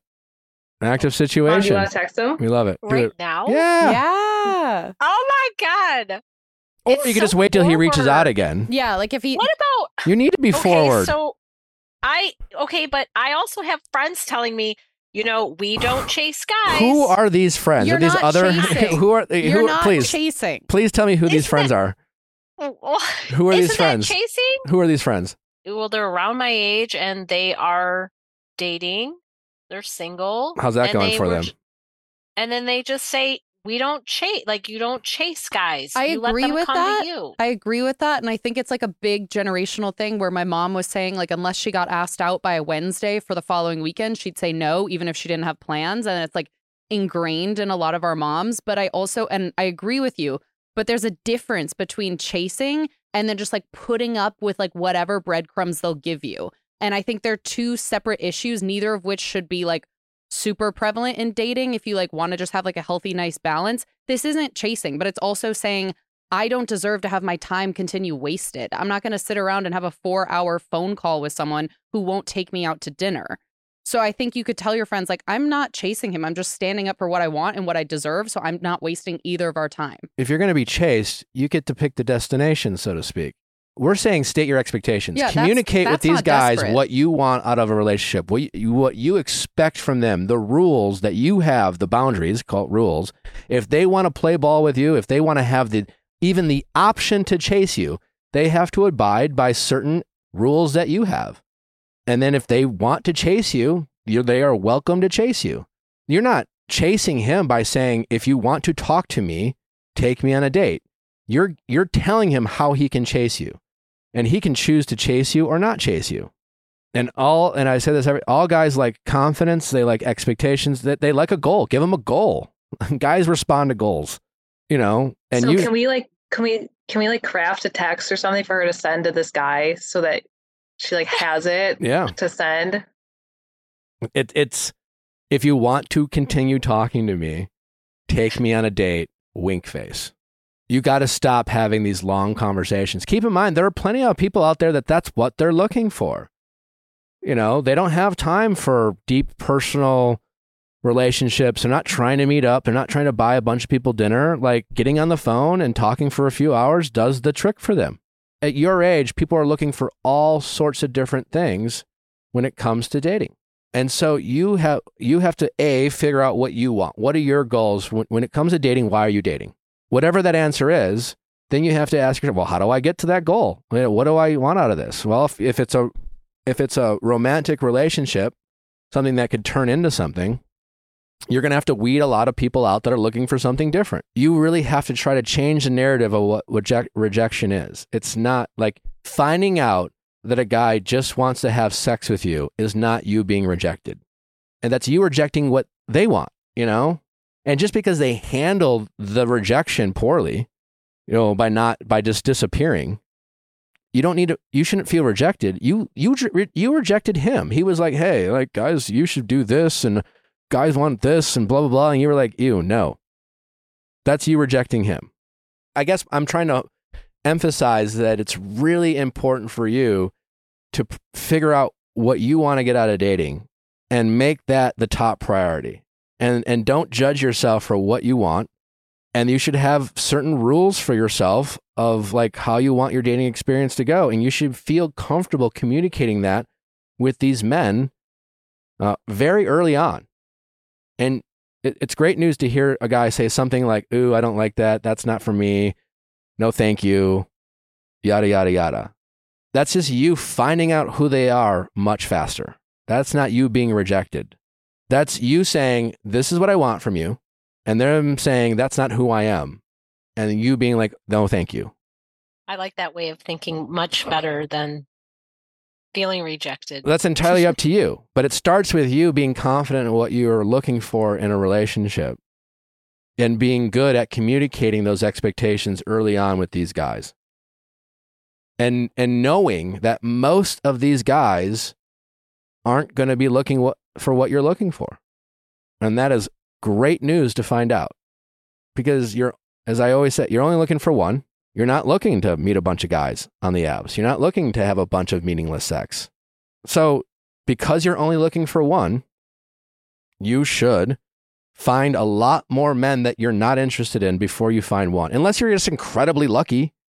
And this just journey that you're on might take, you know, six months, two years, three years. I don't know. You know, you're going to go on a handful of dates. You might meet a guy here or there. You might be like, oh, I've, I'm kind of excited about this one. You'll call your daughter. You'll be like, oh, I met a nice guy. I went on a couple dates. It'll last two or three months. And then maybe you decide you don't like him or vice versa. You know, I'm just saying it takes some time. Just because you found love at 19 really fast, it might take a, you know, a little bit more time. And it's going to take more time because you know what you, you're looking for. You're, you know, you're more sure of yourself. You know who you are a lot more now than you did when you were 19. You know, when you were 19, it was like, I don't fucking know. Like, shit, you know? I feel horny. I guess I'm in love. Not sure it worked out that way for me, but I was yes. gonna say that's awesome. But you get what I'm saying. yeah. So don't be reacting to all these men. The the whole like, well, I let guys chase is kind of this defeated the way you're looking at it is very kind of a passive approach. I'll let guys make all the decisions. I'll like, you know, decide if they want to hang out with me or not. And if they don't want to hang out with me for any reason, regardless if I'm looking for the same thing as they are, I'm going to feel rejected. That's where you're at right now. And you're hmm. you're you're wasting a lot of your emotional energy on a bunch of men you actually have zero interest in. I think I just want to go on a date so bad. And it's just not happening. Take a break. Yeah, I know that's maybe not what you want to hear, but when it comes to dating, you're gonna have it, dating is like working out. You know, you go to the gym six, seven times a week. Eventually, your body's gonna say, "Hey, we need a break." Dating is mostly stressful. You're meeting strangers and trying to figure out, you know, if you have something in common. That's not easy. Yeah. So I have to get past some of the. I you know, promise you, sex. your I get past the sex. I That's what they promise you, your luck will change when you have a clear picture of what exactly you're looking for in dating, and feel confident in you know your rules, so to speak, and how you're able to communicate with guys up front, and then not seeing that as rejection, because that means you're going to weed a lot of people out very quickly that are not looking for what you're looking for. And then you will get to the actual people that are looking for what you're looking for much faster. Well, you're very um very smart and it was very helpful. I appreciate it. Okay. Well, good luck. Well, thanks. All right. Yes. Okay. Thank you for your time. Good luck. You too. All right. Keep us posted. We want an update. Okay. Great. Thank you. All right. Bye bye. Thank you. Bye. Storyworth. Give the gift from the heart this holiday season. If you're looking for something sentimental and meaningful and something you and your loved ones want can cherish forever, you got to check out Storyworth. Storyworth is an online service that helps you and your loved ones preserve precious memories and stories for years to come. It's a thoughtful and meaningful gift that connects you to those who matter most. Every week, Storyworth emails you and your relatives or friend a thoughtful, provoking question of your choice. From their vast pool of possible options, each unique prompts ask questions you've never thought to ask, like, What's the bravest thing you've ever done in your life? This is a gift we gave to our father for Father's Day, and everyone loves it in our family. The best memories I had as a kid when we got together and we hear, would hear stories from our parents and our uncles and aunts and our grandparents about when they were kids, put that into a keepsake book that you can get with Storyworth and have and, and cherish forever and just really get to know the people that you call mom, call dad, call grandparents. It's such a meaningful and wonderful gift and something the whole family can enjoy and love. With Storyworth, I'm giving those I love the most thoughtful, personal gift from the heart and preserving their memories and stories for years to come. Go to storyworth.com slash V-I-A-L-L and save $10 off your first purchase. That's storyworth.com slash V-I-A-L-L to save $10 off your first purchase. All right, all you pet people out there, have you checked out Sundays yet? Well, if you haven't, you need to because if you love your dog, you got to know that it's what you feed them is so important to their overall health and wellness and will certainly tack on the days and times that you'll get to spend with your furry loved ones. Sundays contains 90% real meat, 10% vegetables, fruits, and whole grains. In every recipe, you will find natural digestive aids like pumpkin and ginger, plus disease fighting antioxidants. Also, Sundays has a new turkey recipe that's our most petable recipe yet, and Jeff's new favorite. Dog parents report noticeable health improvements in their pups, including softer fur.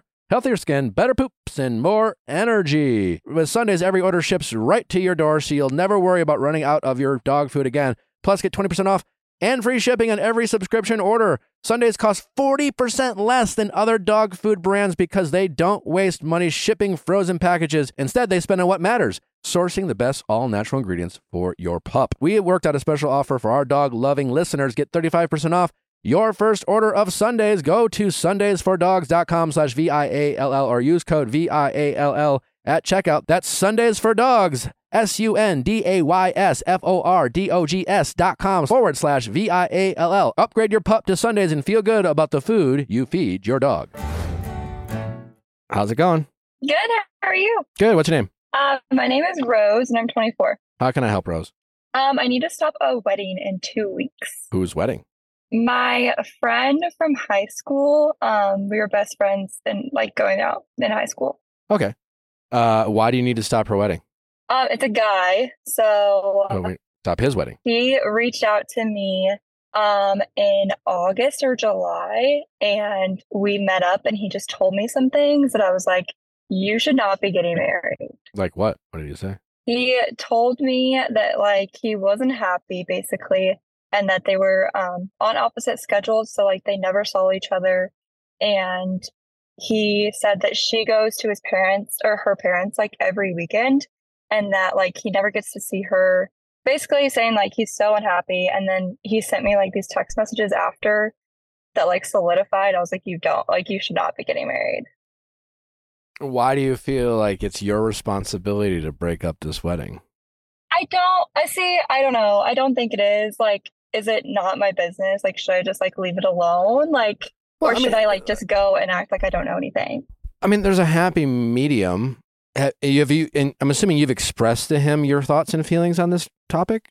Well, kind of like when we went and got drinks, I was just like, divorce is expensive. Like, you probably should not do this. Like, I don't know. I didn't like say, like, why are you going through with it? Because I just didn't feel like it was my place. But Well, he's coming to you with these concerns, so he's making it your business. yeah, So you have that going for you. So I don't think you are, um, you know, speaking out of turn by giving him your opinion on the information he's sharing with you. what do you think I would even say though? Like, just be like, are you sure you want to do this? Sure, yeah. I mean, you, it was a good start. Hey, divorces are expensive. Like, why? Why do you want to get married? Like, why are you doing this? But I hope you're not getting married just because you're engaged or just because you have a wedding date. You know, people get married because Well, you. it all happened like really fast. Sure. Yeah, whether it was fast or slow, I'm just saying, like a lot of people, it's like once the ball's rolling, they feel like they can't stop it. You know, because obviously, if he calls off the wedding, that's going to be a lot. Yeah. I think you can reinforce the idea. It's, you could say, listen, as scary as it is to call off a wedding, it's a lot easier than getting divorced. And you should only Yeah. get married if well, you and I are also happy. just think like in her shoes, like she should know. Yeah. She should know and what. she should know like the things that he was saying. I feel like. What is he saying Well, she, he was like saying like sexual things in the text messages, like to you? asking like, yeah, to me. So he was cheating on his fiance with you, essentially. Not that you were asking for. I mean, I'm- were you? Yeah. Yeah. Well, it seems like it kind of crossed over from like you're like going back and forth and it's like dirty jokes, like, and then it seemed to be like he was actually maybe legitimately testing a little bit. But even dirty jokes, I What don't did he say specifically? happening. What did he say specifically? He uh, so we met up and I live an hour and a half away from like our hometown. So like I was just visiting my parents and hung out with him when I was there. And then I went back home and he texted me. He was like, Did you make it home? Whatever. And I was like, Yeah, I'm home. I'm watch I showered and watching Grey's Anatomy. And then he said that he should have that I should have stayed. And I was like, at my parents' house, they would have loved to see you for sure. And then he was like talking about like coming down to my house. And I was like, yeah, like Hannah and you are welcome anytime. And then he was like, oh, threesome? And like, that's not at all what I meant. Yeah. And then he was like, I'm kidding. I'll talk to her about it when she gets home this weekend. I was kidding. And you were like, I know you still got the dirty jokes, LMAO. He said, can't help it. Only love once. I think he meant live. Uh, I should have just come down tonight. And you said, you could have. And he said, I didn't figure you were ready for the hot dog yet. Two crying, laughing emojis. You said, oh, his name, smiling sweat emoji. He said, I mean, maybe if you'd stayed, I would have given just the tip. Two crying, laughing emojis. You said, who wants the tip? Who wants just the tip? That's no fun. He said, guess we'll never know. You said, guess not. He said, if it did, would you tell anyone? Which is, I think he means if I did, would you tell anyone? And you said, what are you trying to say? And he said, We're too good of friends to do that. And I couldn't do that. You said, Yes, correct. And good. You shouldn't want to. And he said, Please never mention anything I just said. I think I've had too much to drink. Me drinking and not getting a- any action for a while is not good. In all honesty, though, you said you liked being single, and I have a buddy from. So then he tried to set you up with a friend. So those are the text messages in question, right? What? He's 24. Yeah. 24. Yeah. If my fiance two weeks before, I'm sorry, just in general, it doesn't even matter. Are when you the invited wedding's to the happening. wedding? Yes. Yeah. Yeah. Like she like sent me the invite and like messaged me on Facebook. I was like, hey, you coming? And I was like, yeah. Uh, other than this, which is enough, don't get me wrong. Uh, did he express any dissatisfaction with the relationship? Other, I mean, it sounds like he's not getting laid, but or her. Um, I mean, just that they like never spend time together and like he wanted to do this like other job opportunity that would make him travel a lot and like he did it and then they had like an argument about that. So I think he's upset that he's not like he's just like doing this job and never like never gets to see her. But like he like compromised to not do the job he wanted to do. Hmm. Interesting. What do you think she should do?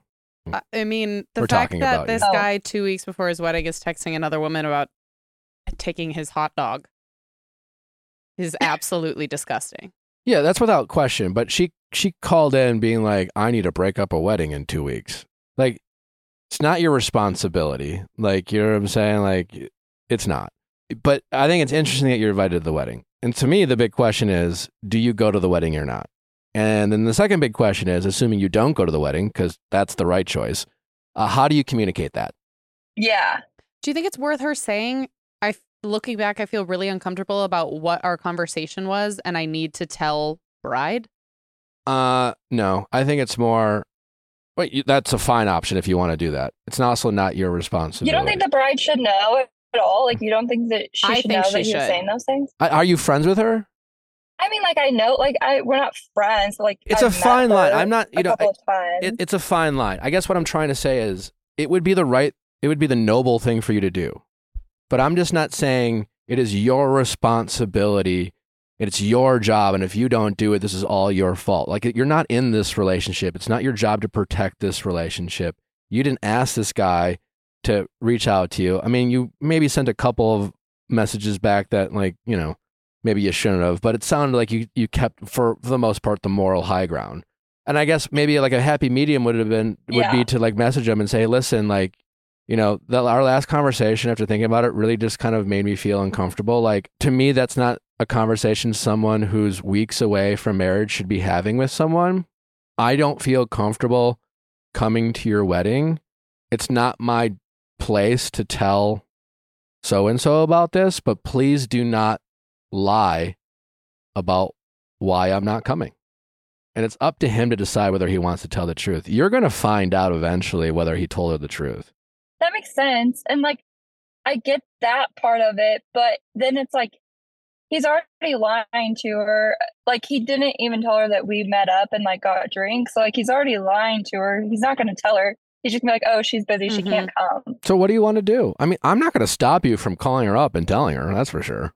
But you called up and you were like, "Hey, I need to break up." A, the answer, how do you do you know how to break up this wedding? To tell the fucking truth. Screenshots. Yeah. Do what you did to us. Email some screenshots. Yeah, we have them.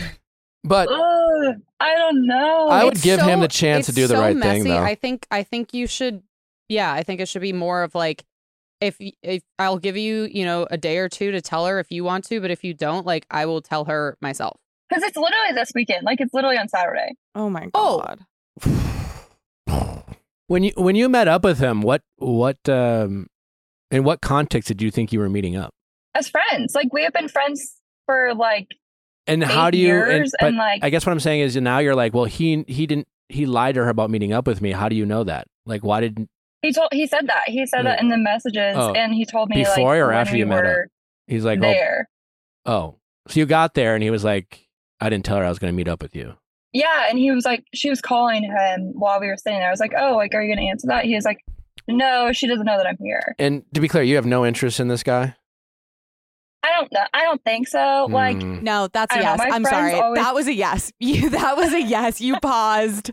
You paused and if it was a no, it would have been an immediate no. I I I just think this Oh is my- a this is a real messy situation. And I, it's like it's, it's I know. First of all, there's the problem But, is like- the problem is there's almost they're getting married this Saturday, right? No, literally. By the time this like, episode by this episode by the time this episode airs, this wedding will have already well, maybe not happened, but there's no guarantee they don't go through with it. No, they could still go through with the wedding knowing what I think they need to go in knowing what we know. Are you hoping to break this up because you think she deserves to know the truth or like deep down are you like hoping he doesn't get married to Yeah. him because you're interested? no, like, I think she needs. To, I have my own fucked up relationship, so like, I don't even like need to entertain that right now. It's really just I want her to know. I will say at the beginning, it seemed like you wanted it for like him to just be happy and that like they didn't see each other and they weren't really happy and you didn't want him to have to go through a divorce. And now, like that we've read the text, it's more like you want her to know. So maybe it's both. Yeah, both. I think it's both. Yeah. It's not about me having feelings for him. Like, we've always been friends and he's always just like been there for me. And like, my friends have always said that like he, they think something's there, but nothing's ever happened. and I've never acted on it kind of thing. Yeah, I mean, you. I think you you played it quite well in the text where the second he's talked about staying, you're bringing up his fiance as in like, oh yeah, you two should come anytime. Like you, Yeah, no, I- I get you it. tried to And, make like- it PG. Yeah. I think because he's your friend, I think you owe it to the friendship. You know, not that you, you know, you do. You owe it to the friendship. He made a he made a mistake. I don't know what his character is. I don't, you know, maybe this is maybe him acting out out of holy shit, I'm getting married. It's all happening fast. This is not excusing his actions. I'm just um people have done far worse with partners. You know, I'm just like you are dropping a nuclear bomb potentially on this relationship days before their wedding for um, some inappropriate text messaging. Yeah. And so it's not okay. She has the right to know, but I do feel like you need to give him the heads up and just say, well, one, that made me really uncomfortable. You know, I didn't appreciate that. Like, I feel like I'm in a tough position. So it's, you reach, I, I would reach out some version of, hey, I've been thinking about our last interaction. The conversation we had made me feel really uncomfortable um, for a lot of reasons. And it feels wrong um, to be, to attend a wedding knowing what happened or what you said. And just let them know that you won't be going to the wedding. So you don't think I should go at all? N- Absolutely not. Okay. and then you say, and you just, as a friend, I think the right thing for you to do is to tell her why I'm not coming. I would kind of th- suggest that you're going to tell her. Imagine, okay, he's got a wedding a few days away. He gets a text from you. He's already like, hey, promise not to tell anyone. You call him up a couple days later, just kidding. I actually think I might tell someone. And you kind of make that threat, so to speak. Is he going to, what's he going to do? Is he, he's just going to get married and hope that you don't say anything? That's one option. But what's Yeah, stopping you from sending the screenshots to her? That's the thing. It's like you are doing a friendly thing in the fact that you're saying, I think you should tell her, like you're you're giving him the head start. She should hear it from you before I talk to her. Yeah, that's what you say. I don't want her to hear this from me. It should come from you. Hear this from me first. Yeah. Because then that's more of an implication. Well, and then do you think that'll like ruin our friendship? Like that I'm like, Pro- uh, that's not the concern. We Yeah. are having a conversation with you, and our we're interpreting this conversation as you calling in saying, "I want to do the right thing." What is that? So Yeah, this is our answer. What we think the right thing is. And unfortunately for you, like yeah, this friendship. This guy's about to get married. What what friendship are you trying to save?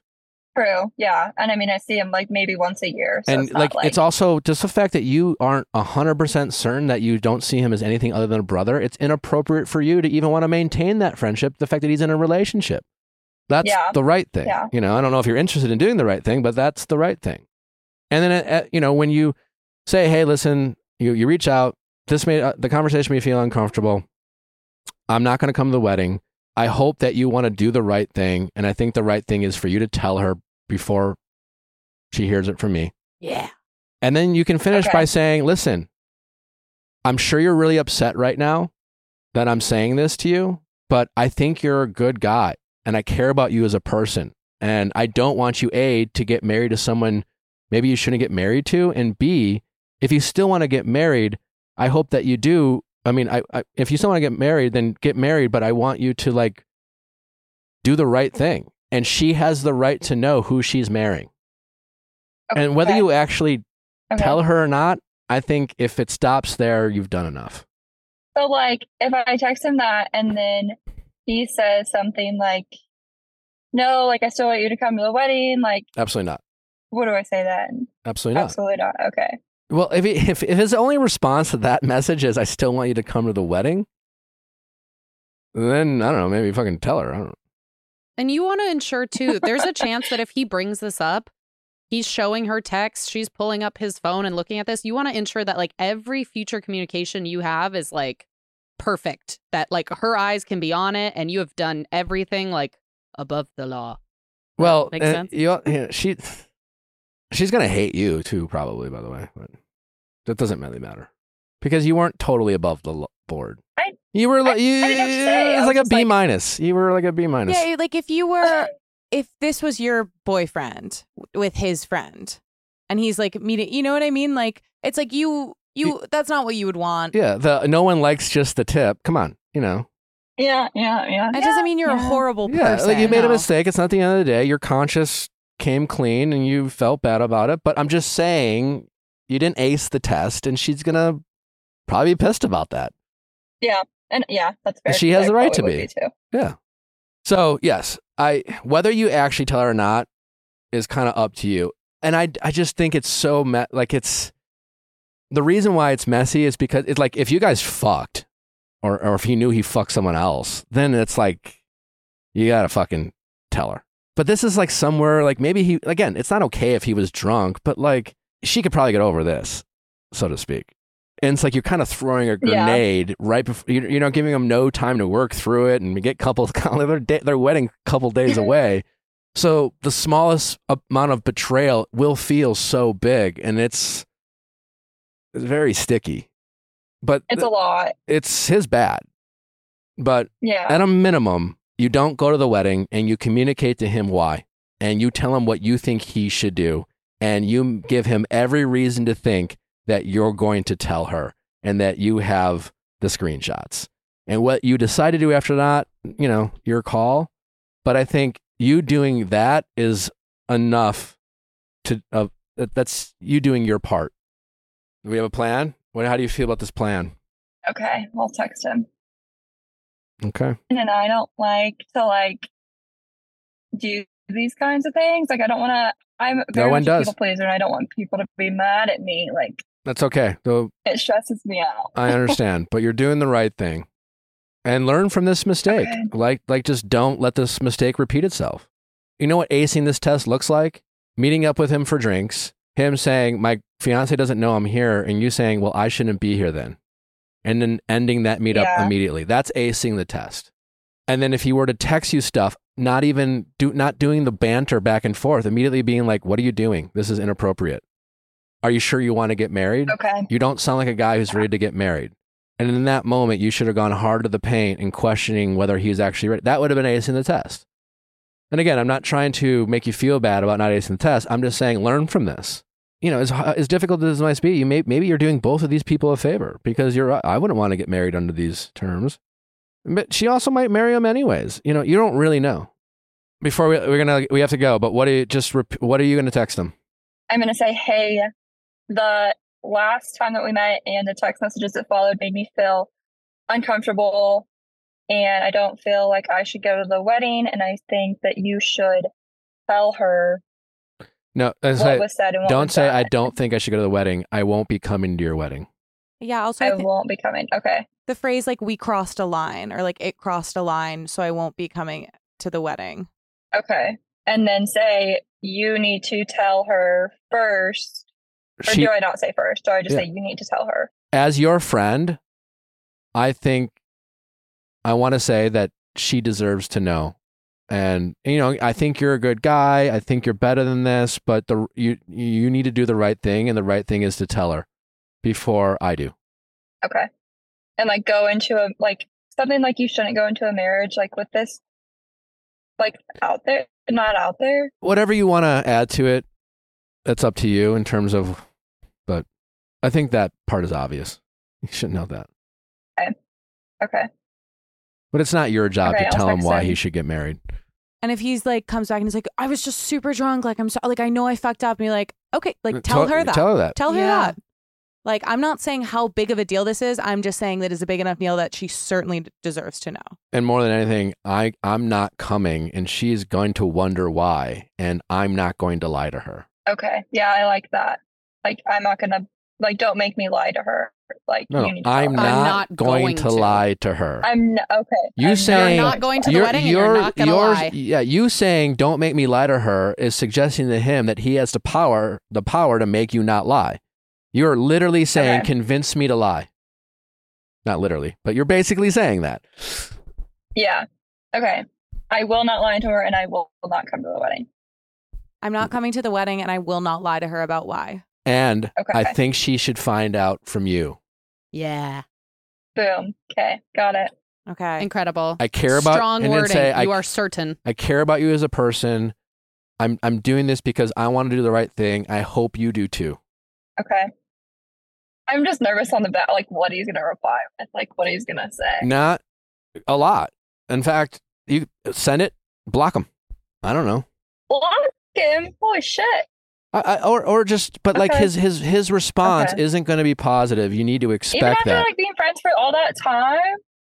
I mean, whatever. He was a high school friend. Okay. Whatever. You know, like um, news. It's those those friendships don't last.